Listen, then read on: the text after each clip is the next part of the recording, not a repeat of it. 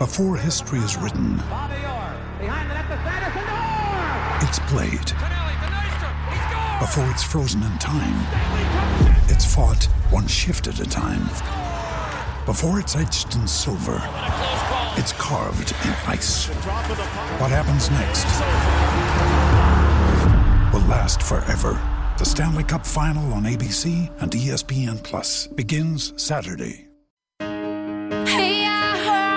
This is HuskerOnline.com, your authority on Nebraska athletics. And we're back here on the Husker Online Show. Sean Callahan, Ron Washut. Uh, we're going to talk some more basketball here as, let's face it, Robin, the season's kind of lost. There's not a lot left to play for on the court other than just kind of getting through this season and keeping Cam Mack happy for the future because you know you've got your franchise point guard. You know you've got some sit out guys right now They're going to help your team.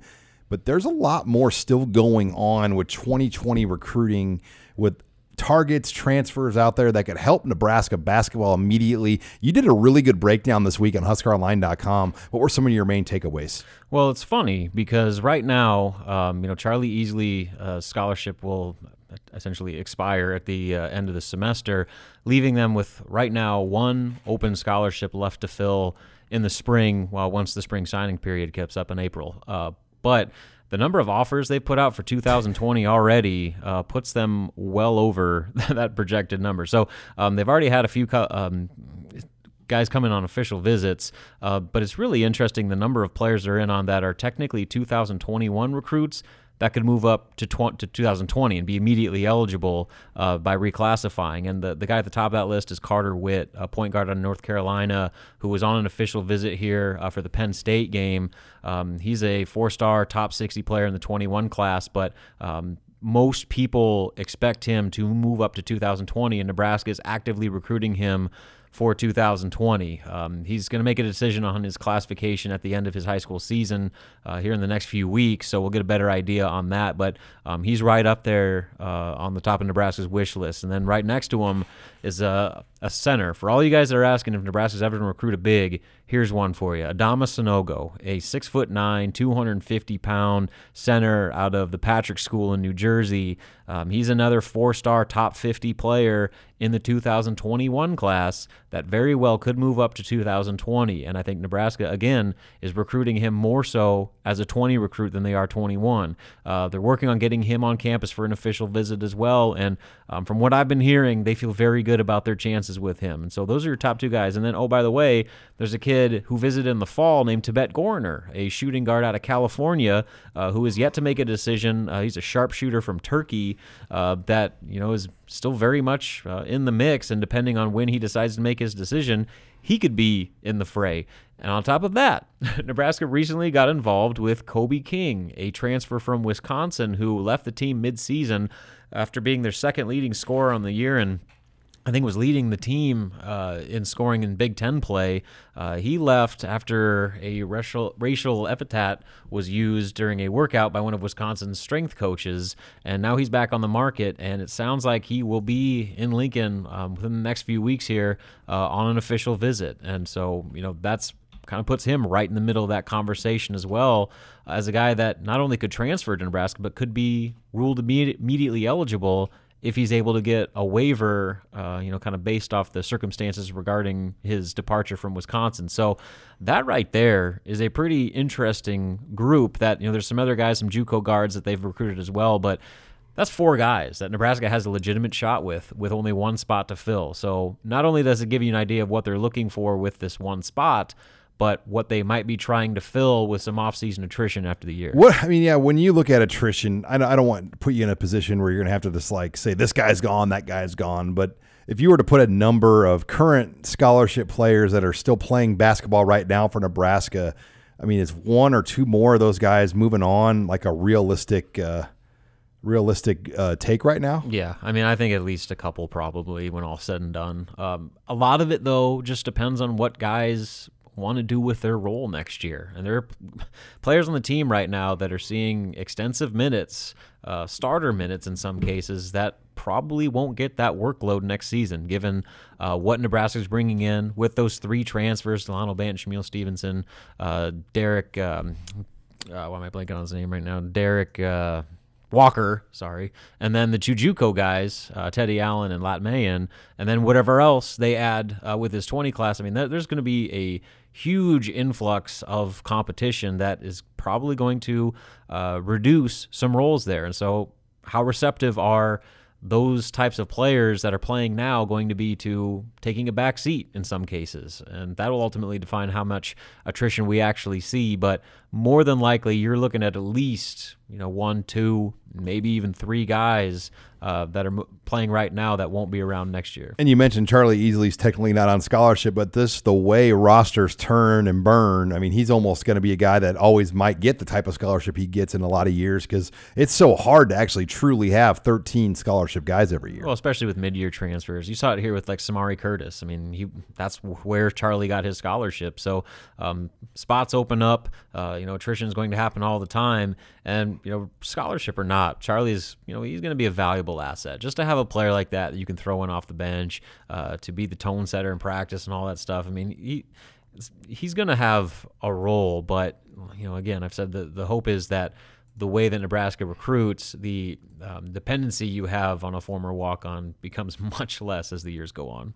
Yeah, you're listening here to the Husker Online Show. Of those sit out guys, there's three right now that are pl- on the bench but not playing. Yeah, Walker, Stevenson, and Banton. Of those three, if they could play right now, how many would be in the starting five today? Yeah, I think Delano Banton is probably. I mean, he's one of the best players on the team right now. Uh, the staff absolutely loves him. He's six foot eight and can run the point. Uh, and was watching him actually on Wednesday after practice, and just he was just shooting with Shamiel Stevenson.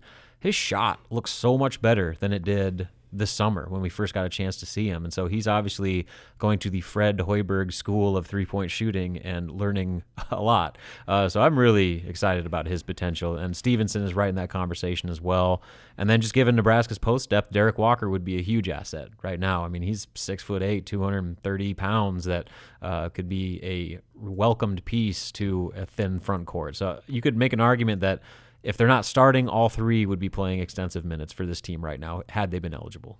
And then Thor Thor's a, a senior or uh, junior? no, he's a junior. Okay, you're okay. So like obviously he's a guy that maybe a year ago this time we wouldn't expect him to be here for both years, no, but no. he has given himself a role where you know he's going to be a guy next year. Yeah, he's probably the more one of the more interesting pieces in the sense that I mean, right now he's one of their better players on the team.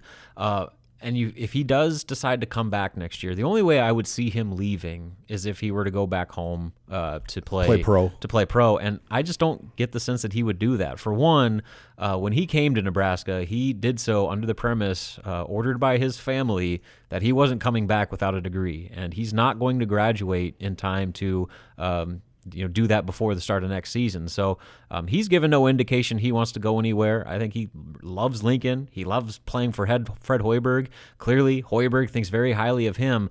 And for Nebraska to have a guy, a, senior veteran who has played more Big Ten basketball than anybody on the roster, coming off as one of your top guys off the bench, that's a huge asset to have. I mean, just to have that experience when your starters need a break, to have a guy like Thor who can shoot the three, knows how to play within the system, and kind of can direct direct traffic a little bit.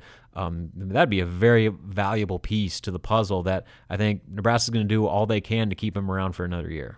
You're listening here to the Husker Online Show as, as we talk roster stuff.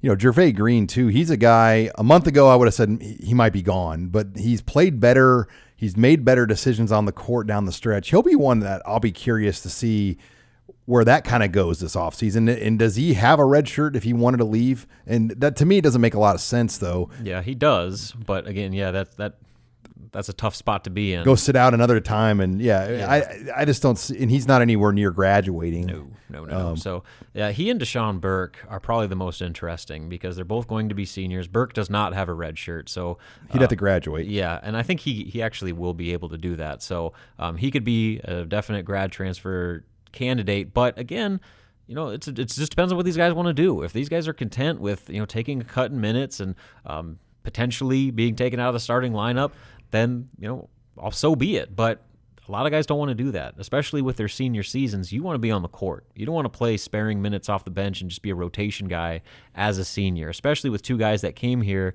to be immediate impact pieces under the previous coaching staff. So I you know, we'll we'll see what happens with there, but you know, there's going to be some real hard conversations at, at the end of the season. Akol Arop is one that intrigues me too because attitude wise, the way he goes to work, you know, you love the guy. I mean, it, you can just tell that he does what he needs to do, but his skill set is still somewhat not a good marriage with the Hoiberg mm-hmm. system. So how they make hit that work here long term, that will be one to watch too. There's so much to like about Akol Arop. I mean, just as a person, he's as good as it gets.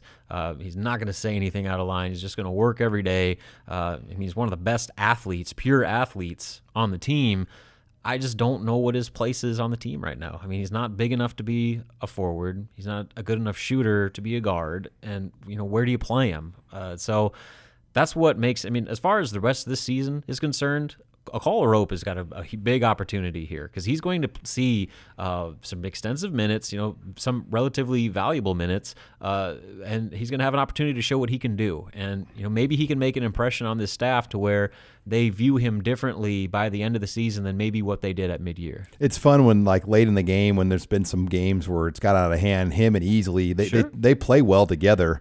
There's uh, something to be said that for guys that care, and those guys care. And you know, when the fans they see it and they see that type of effort, and so like I said, he's he's going to have plenty of opportunities to showcase himself and show to his coaching staff that he can be a piece they can build around going forward. All right, when we come back, we're to be joined in studio by Husker Online intern Blake Arney. We'll take your questions in the mailbag. You're listening here to the Husker Online Show.